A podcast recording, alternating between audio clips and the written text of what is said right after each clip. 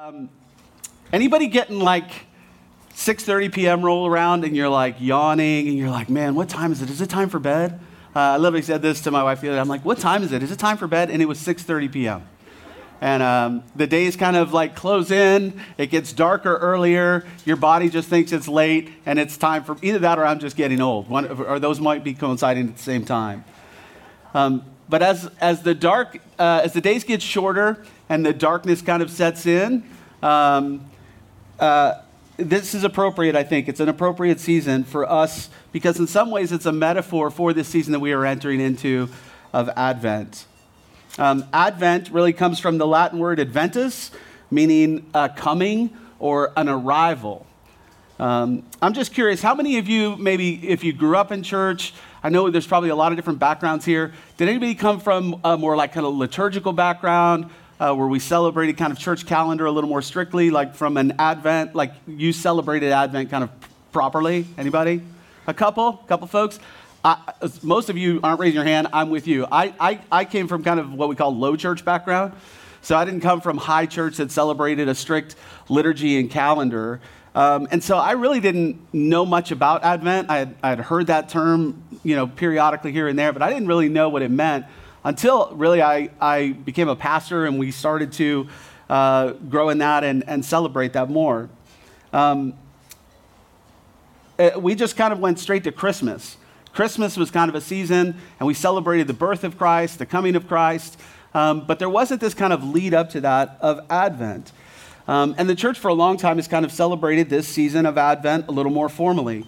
Um, it's the four weeks, the four Sundays leading up to Christmas um, in anticipation of uh, not just Christmas as a, as a holiday, but celebrating the birth and the coming uh, of Christ. And I think we miss something if we do just skip straight to the celebration of Christmas. Um, we want to celebrate that. We've decorated that. Uh, I've seen some of you wearing festive sweaters already. All of that. It's great. It's amazing. We want to embrace that, all that comes with that. But there's something that I think we miss if we just skip straight to that and we don't um, walk the path in the shadows uh, leading into the light of Christmas. Because the light of Christmas does shine brighter when we acknowledge the shadows of night before the breaking of dawn. Uh, the Bible describes Jesus' birth as a light breaking into darkness. In, in many ways, Advent is, is what Advent is to Christmas is similar to what Lent is to Easter.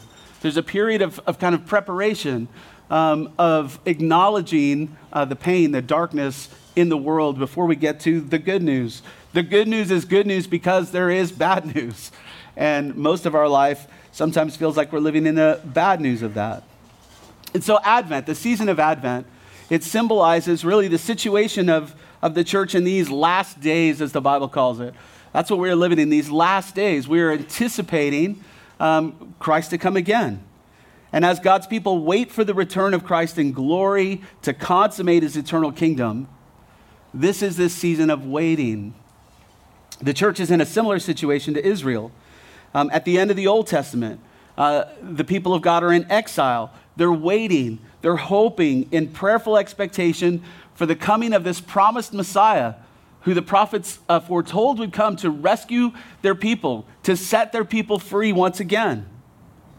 Israel is looking back to God's past, his gracious actions on their behalf, and, and specifically looking back to the actions that we're studying now the exodus of how God rescues his people out of 400 years of slavery in Egypt, and he leads them into the promised land.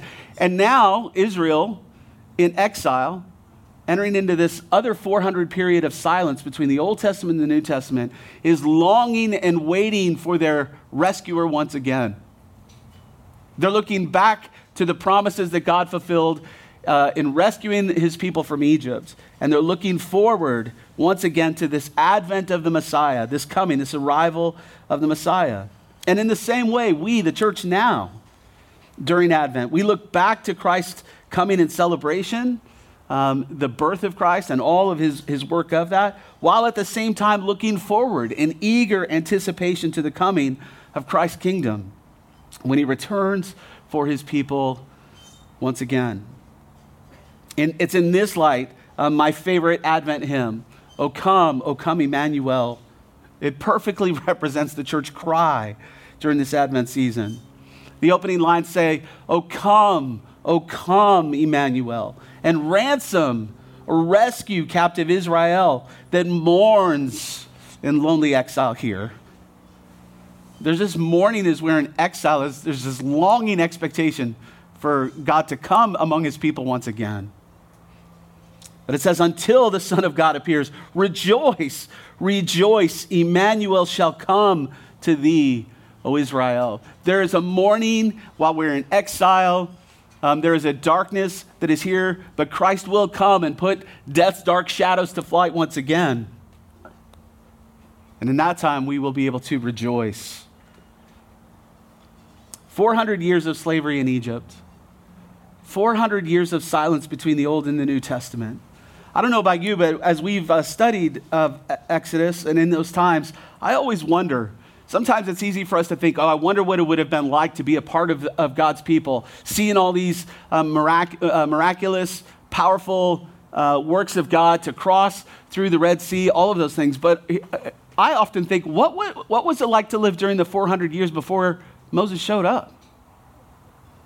What if you were part of those people that were born into slavery, lived your whole life in slavery, and died still in slavery? What about the people that are born and live through this silence of the Old Testament and the New Testament? The people who don't get to see the coming of the Messiah, spending their whole life in that way. I wonder how I would have lived as a believer in Yahweh then. Now, in some ways, maybe we aren't, there are some similarities there. We are living in between this first advent of Christ. We know that He has come. We know that he, uh, he was born. He lived this sinless life. He died on our behalf. He rose. He ascended into heaven. And now we're born all after that. We're waiting. We're in this in between period of time.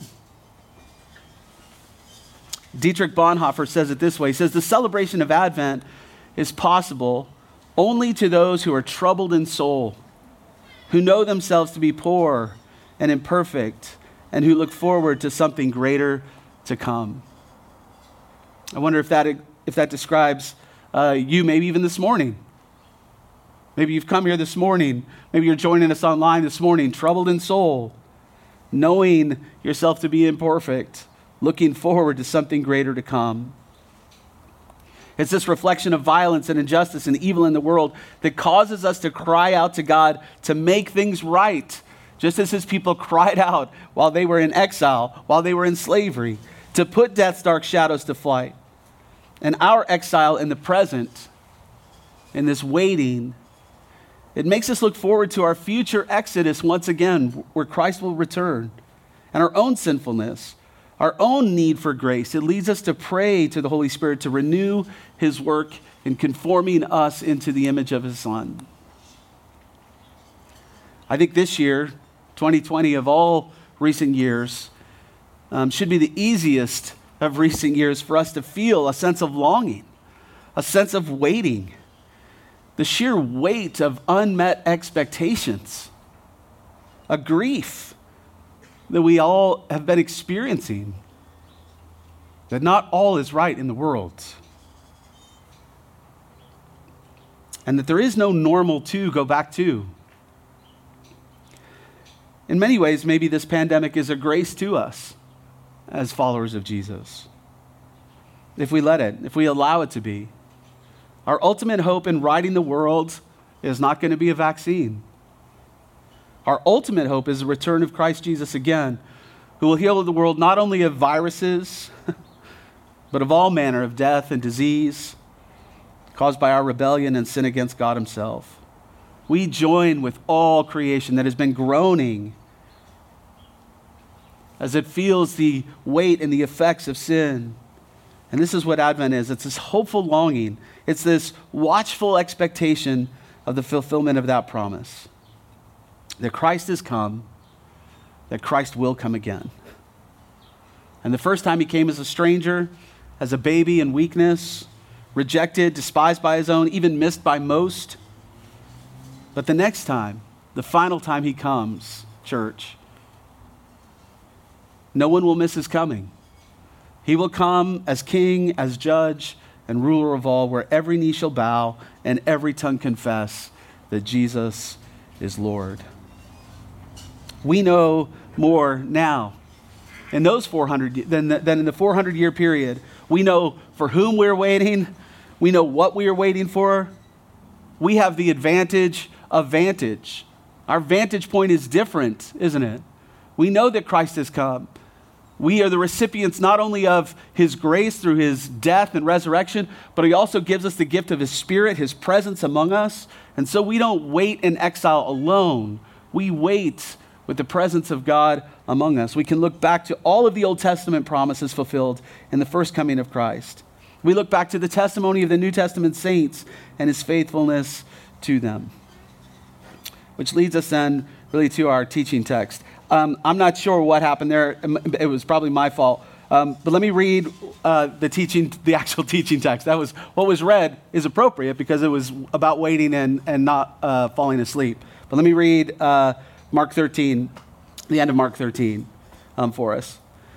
This is what Jesus says. He says, But concerning that day or that hour, that is the hour that he will return again, no one knows, not even the angels in heaven nor the Son, but only the Father. Be on guard, be awake, for you do not know when that time will come. It's like a man going on a journey when he leaves home and puts his servants in charge, each with his work, and commands the doorkeeper to stay awake. He says, This is what the church is like in this moment. Therefore, stay awake, for you do not know when the master of the house will come in the evening, or at midnight, or when the rooster crows, or in the morning lest he come suddenly and find you asleep. And what I say to you, I say to all stay awake. Stay awake. So he commands us to stay awake and he commands us to keep watch. I've entitled the sermon this morning, Watching in the Dark, because that's what we are meant to do. We're meant to be watching for something in this darkness, in this time, um, before the, the dawning of light breaks once again. Now, Jesus uses this parable um, this is one of his crisis kind of parables. There's a crisis uh, that is uh, happening, and there's a response to that. But notice, uh, let me just summarize this parable for us. There's a great household. And in this great household, there's many members, there's many servants, many family members and servants. There's a master who's established the household, and it's because of the master establishing it and uh, that master giving its purpose that it exists in the first place. So those that are a part of this household are there because the master has invited them in or has, has brought them into his family, um, and he's given them something to do. He's given them purpose. He's given each of them their place. And he's left them as he's gone on this journey with a promise to return. But while he's gone, he's left them each with their own work. And he's ordered them to stay awake and to watch, lest he come back and find them not about their work, or he's found them asleep. And the expectation of his return is the animating force of their work. It's the, it's the thing that animates their watchfulness, even in the dark. The state of readiness of this household is maintained by each doing their work with vigilance. With vigilance, we, that word that we use for vigil literally means staying awake when you're supposed to be asleep when most people are asleep, when most people are slumber, when most people uh, have kind of checked out, we hold vigil with vigilance in staying awake.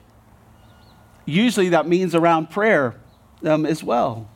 And so, Advent, this time, this season of the life of the church, it's not the same. We don't keep time the same way the world keeps time. Our calendar is different than the rest of the world. And I don't mean necessarily in a strict liturgical calendar sense, I mean our internal clock as believers.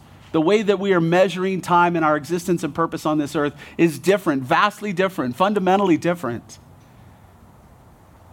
from the world. And it's easy. It's easy maybe to start to have that same mindset that the world has. Listen, you say you follow this Jesus, he's going to come back, but it's been 2,000 years. That's a long time for someone to go away on a trip uh, he's probably not coming back. You've probably been duped. Something's happened to him. He's not returning. You can probably stop doing whatever he told you to do and do whatever you want to do. But Advent reminds us that the hands on the clock are later than we think. He could return at any moment. And how he finds us, the state that he finds us in in, in, his, in his moment of return, is, is important. We must be watching, waiting, prepared for his return. It's the reason we are a part of his household. To stay awake means to not be led astray, to not be uh, alarmed. It means to be on guard, to endure to the end, as the scriptures would say. But that's not an easy task, is it?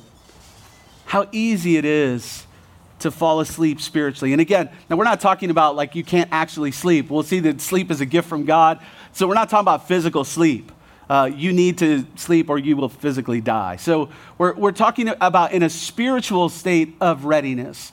We're not to, we're not to fall asleep, we're not to fall away uh, spiritually. We're to be alert, we're to be on guard, we're to be uh, perceptive. How easy it is, though, to become absorbed by the ways of the world that sometimes we can even be alarmed that God's way could be so incredibly contrary to our own at times. How easy it is to drop our guard, and before we know it, certain activities and responsibilities have taken over our life so that the master wouldn't recognize it as being about the work that he left us with, about uh, being a part of his household of faith. How easy it is to be distracted, so absorbed, so caught up in other things that we don't endure to the end. And so Jesus' command is to stay awake. The Lord will come, and the life of the church is lived in the space between these two advents of Jesus. And so um, I want to just look at kind of two main headings with a few underneath, real quick. Why, why, do we, why do we watch? Why do we watch for him um, again? Um, let me give us uh, four reasons why that we can see. There's, there's more, but for sake of time today. One, it's the actual evidence of knowing and being known by God. Our, our watchfulness for him to come again is evidence that we are a part of this household of faith. Jesus tells a similar par- uh, parable in Matthew 25. Um, and if you remember, uh, there's these uh, uh, 10 virgins, and, and they're waiting for the bridegroom to come, to return. And five of them have brought um, enough oil for their lamp uh, if, if it goes into the night, and five didn't. And what happens? They all fall asleep. And then they hear uh, the master, the, the, the, bridegroom is coming, the master is returning. And so they come and they, they light their lamps, but five of them don't have enough oil. They can't light their lamps. And they say to the others, Hey, we share your oil. And they're like, No, we won't have enough for when he comes. You need to go and buy oil. And Jesus says in Matthew 25, And while they were going to buy, the bridegroom came, and those who were ready, those who were prepared, those who were watching, went in with him to the marriage feast, and the door was shut. Afterwards, the other virgins came, saying, Lord, Lord, open to us. But he answered, Truly I say to you, I do not know you. Watch therefore you do not know neither the day nor the hour. Being ready, watching and waiting in expectation for the coming of the bridegroom is evidence of being known by the bridegroom, by the master. For the ones who were known by him, his arrival was their priority. They were prepared ahead of time for it. They had planned for it. They had made provision not to, meet, uh, not to miss it. They had organized their life around this event. Um, we celebrated the Cress's wedding. Um, for those of you that have uh, been married, planning for a wedding um, is kind of evidence uh, that you're kind of into the person. Imagine, like, uh, oh, yeah, we're getting married. And, um, you know, you didn't really plan that much for it. Um, you didn't bother setting an alarm or showering or shaved, and maybe you were kind of late and you just kind of rolled up, uh, you know, to, to, to the venue um, in, in just normal kind of clothes. Um, I think your, your bride or, or, or your, your groom would probably have second thoughts and be like, I don't know if this is the person that I thought I was wanting to marry all of the preparation that goes into a wedding. No, you set your alarm. You have special clothes. You probably have them pressed and ironed. You shower, you shave, you prepare, you invite guests. Um, there's, well, usually you invite guests, um, um, you know, uh, on normal circumstances. all the preparation that goes into these special days. Why? Because this is the person that you are joining your life to. So it's this evidence of, of knowing and being known by God. Secondly, there's um, we're, we're, uh, we're told that there's, we are blessed and rewarded if we do. In Luke 12, Jesus says, Stay dressed for action, keep your lamps burning. You'll see the similar theme um, throughout these stories that he's telling throughout the Gospels. And he says, And be like men who are waiting for their master to come home from the wedding feast, so that they may open the door to him at once when he comes and knocks. Blessed are those servants whom the master finds awake when he comes. Truly I say to you, he will dress himself for service and have them recline at the table, and he will come and serve them. This is incredible. The master comes home, and, and because they've been prepared, because they've been waiting and watching and ready to receive him, he says, You know what? Now it's my turn. You, you sit at the table. I'm going to put on the clothes of a servant, and I'm going to serve you. It says, if he comes in the second watch or in the third and finds them awake, blessed are those servants. But know this that if the master of the house had known at what hour the thief was coming, he would not have left his house to be broken into. into. You must also be ready, for the Son of Man is coming at an hour you do not expect. And so there's a blessing, there's a reward for those of us that are, are ready and prepared and anticipation. Thirdly, it's a family trait, it's who we are. It's, it's, it's, it's, it's because we're a part of this household. 1 Thessalonians 5 4 and 6. He says, But you are not in darkness, brothers, brothers and sisters, those who are part of this family, for that day to surprise. Um, uh, for you are not in darkness, brothers, for that day to surprise you like a thief. For you are all children of light, children of the day. We are not of the light or of the darkness. So then let us not sleep as others do, but let us keep awake and be sober or be watchful. Paul's like literally saying, listen, you are not like other people anymore. The Spirit of God has come into your life, has transformed you into a new creation.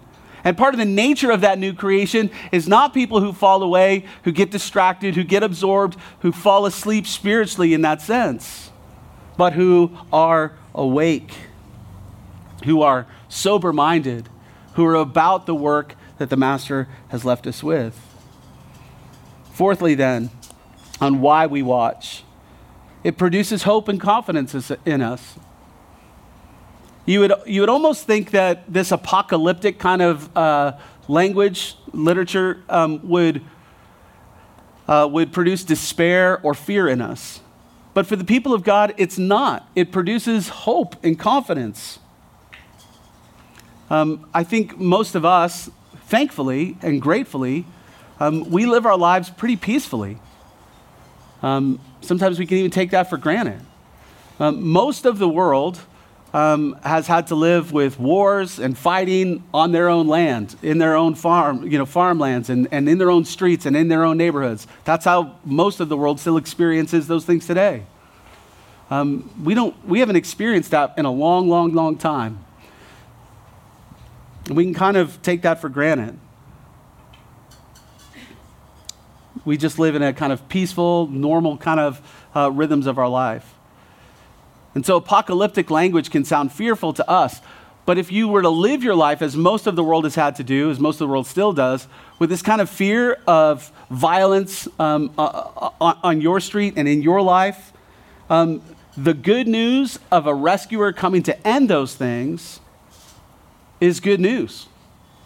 We hear um, sometimes the Lord coming and ending kind of uh, this period of time as we know it is bad news because it disrupts all the things that we want to be about. This is what Jesus writes to the churches, um, symbolic even of us uh, today, that we can learn from in Revelation.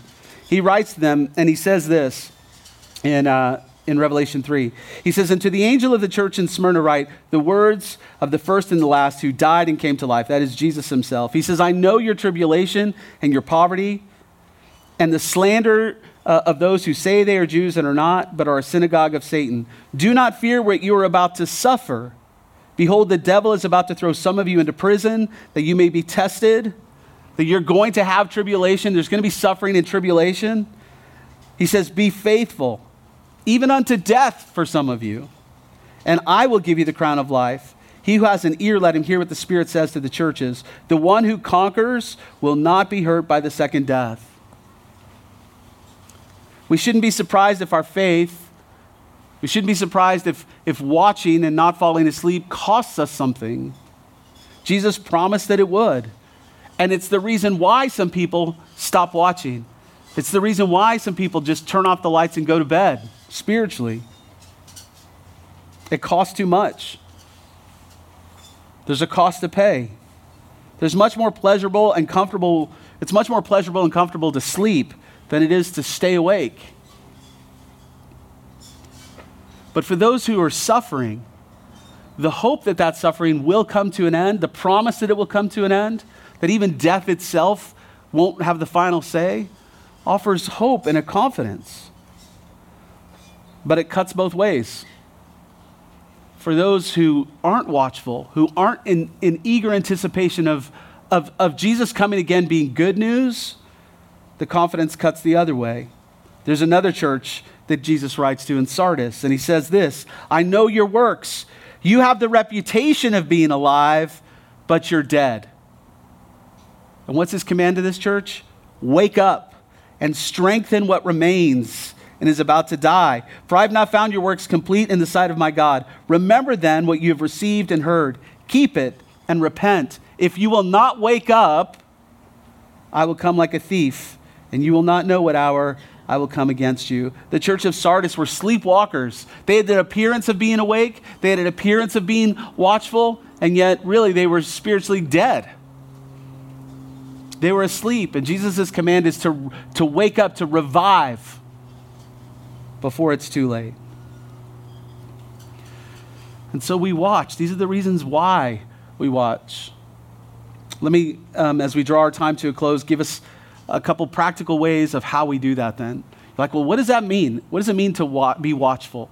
What does it mean to not fall asleep? So, how we watch, the first way we do it is we do it prayerfully. We watch prayerfully.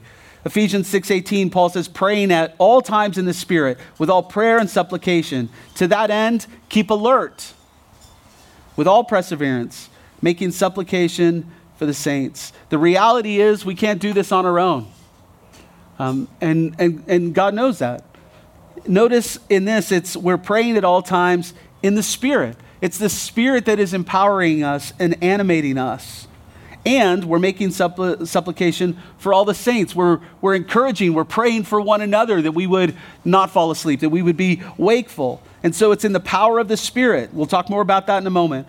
We pray for others, others are praying for, for us. We're encouraging one another in our prayers together as we strengthen each other in our prayers.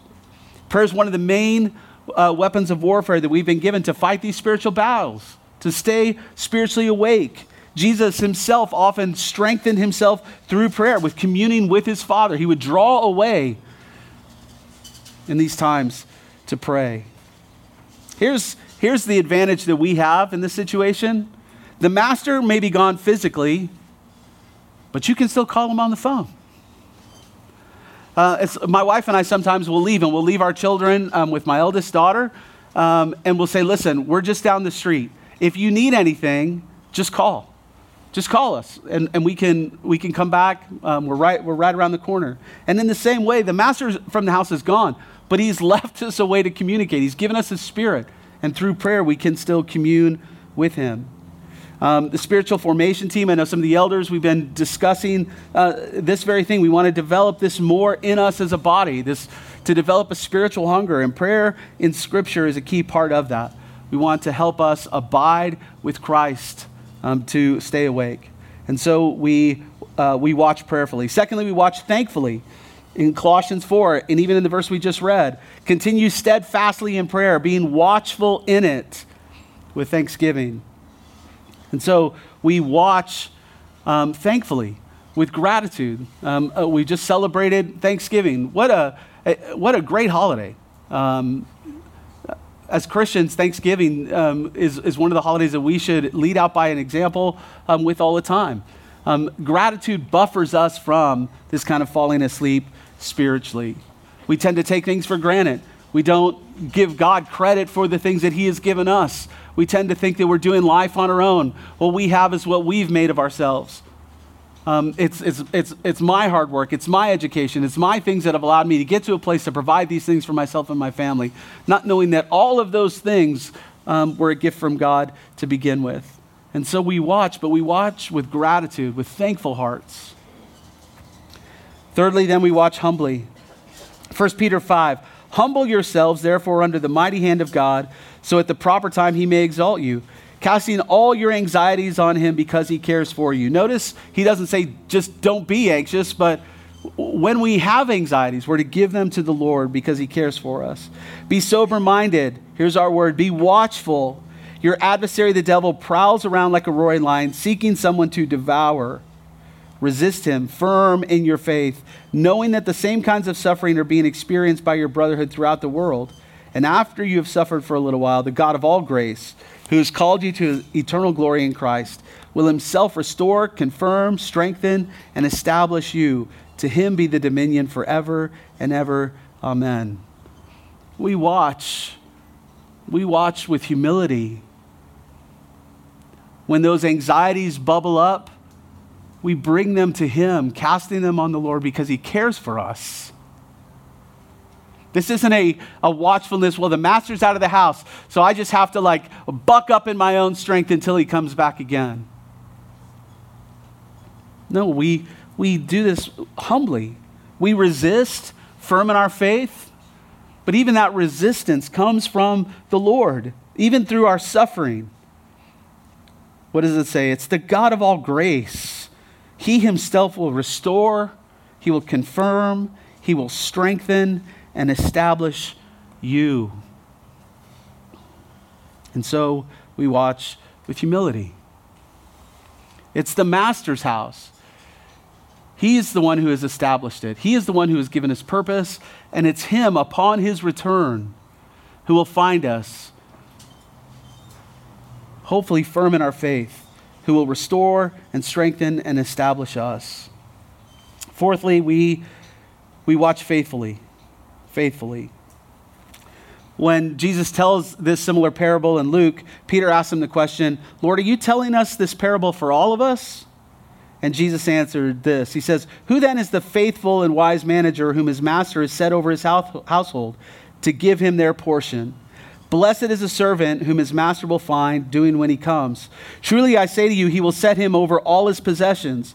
But if that servant says to himself, My master is delayed in coming, and begins to beat the male and female servants, and to eat and drink and get drunk, the master of that servant will come home on a day when he does not expect him, at an hour that he does not know, and will cut him in pieces and put him with the unfaithful. And the servant who knew his master's will but did not get ready or act according to his will will receive a severe punishment. We're to serve with faithfulness. We're to be faithful to what God has called us to. Notice he says to be unfaithful is to lose confidence that the master's coming back, that he's delayed. I've got time. I can go about my life in a way contrary to, to what he has set out for me. I can treat people ill. I can be selfish, gluttonous, get drunk, live for myself, essentially. These are categories of living apart from the Spirit of God you know, in disobedience to Him. And He says, when the Master comes and finds us that way, we will be put with the unfaithful and not the faithful. And so to be faithful, the only way to be faithful is to be faithful in each moment, is to be consistently faithful, to abide, to keep vigil. And the Lord has given us ways to do that, these rhythms of grace. One of them is what you're doing now. We've assembled together in person to be reminded of the goodness and grace of God. It keeps us watchful to be here, to be reminded once again, to go out this week together to live for Him. We celebrate communion, which we'll do in a moment, to remember what Christ has done on our behalf. We celebrated a baptism last week, this ritual of, of, of, of, uh, as a witness uh, to the watching community. We practice Sabbath. We have prayer, obedience. We use our gifts um, in, in the household. We uh, are generous to the household of faith, to the poor, the widow, the orphan. We do justice. We walk humbly with our God. All of these are means of grace to watch in the dark, to keep the light burning. The light within you is the Spirit of Christ. And then finally and lastly, we watch dependently. We watch dependently. The psalmist knew this. He uses the same language. Listen to what he says in Psalm 127 Unless the Lord builds the house, those who build it labor in vain. We can go about all the work in the house, but unless the Lord is the one who has set us on that task and will return, it's all for nothing. He says, Unless the Lord watches over the city, the watchman stays awake in vain.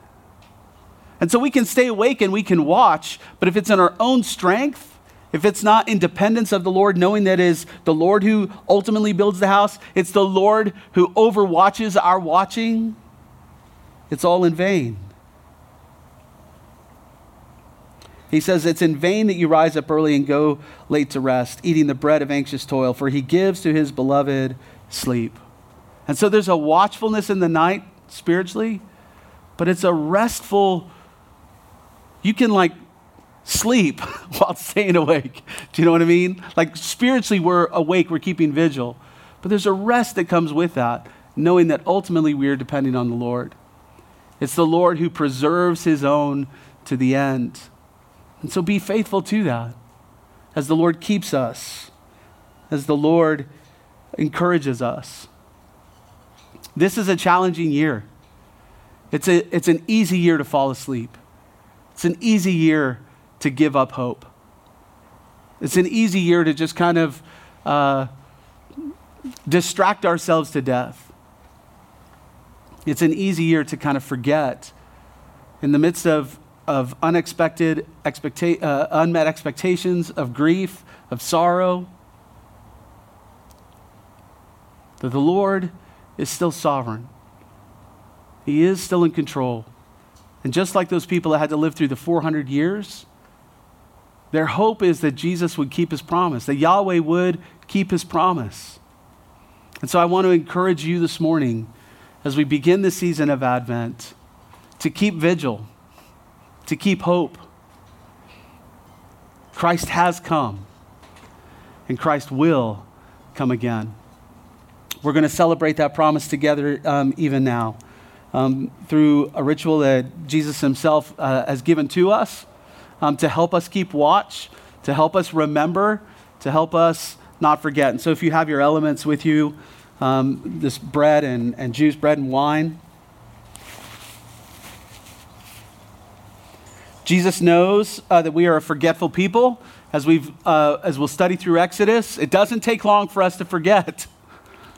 It doesn't take long, even in light of evidence of the power of God, for us to forget those things. And so, this is a way that we remind ourselves of what Christ has done on our behalf His body broken for you, His blood shed for you. And so, Jesus, on the night that He was betrayed, He took bread. And when he had given thanks, he broke it. And he said, This is my body, which is for you. Do this in remembrance of me. Let's eat.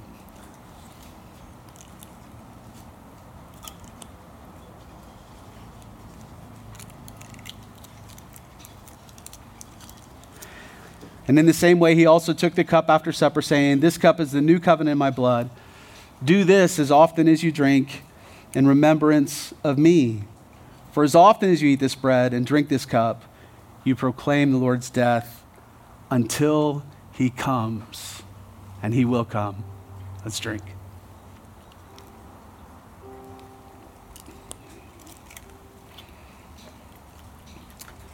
Father, forgive us for the times where um, we lose sight of the grand reality of, of the cosmos um, that you have called us into a household of faith, that you have gifted each of us um, with abilities and talents, that you've set us on a task um, to be about until you return again.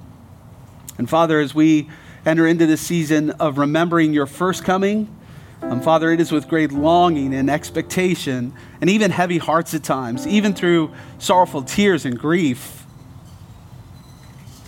even through pandemics that ruin all of our expectations of what life is meant to be like. In, in the midst of all of this uh, darkness, the dawn is breaking.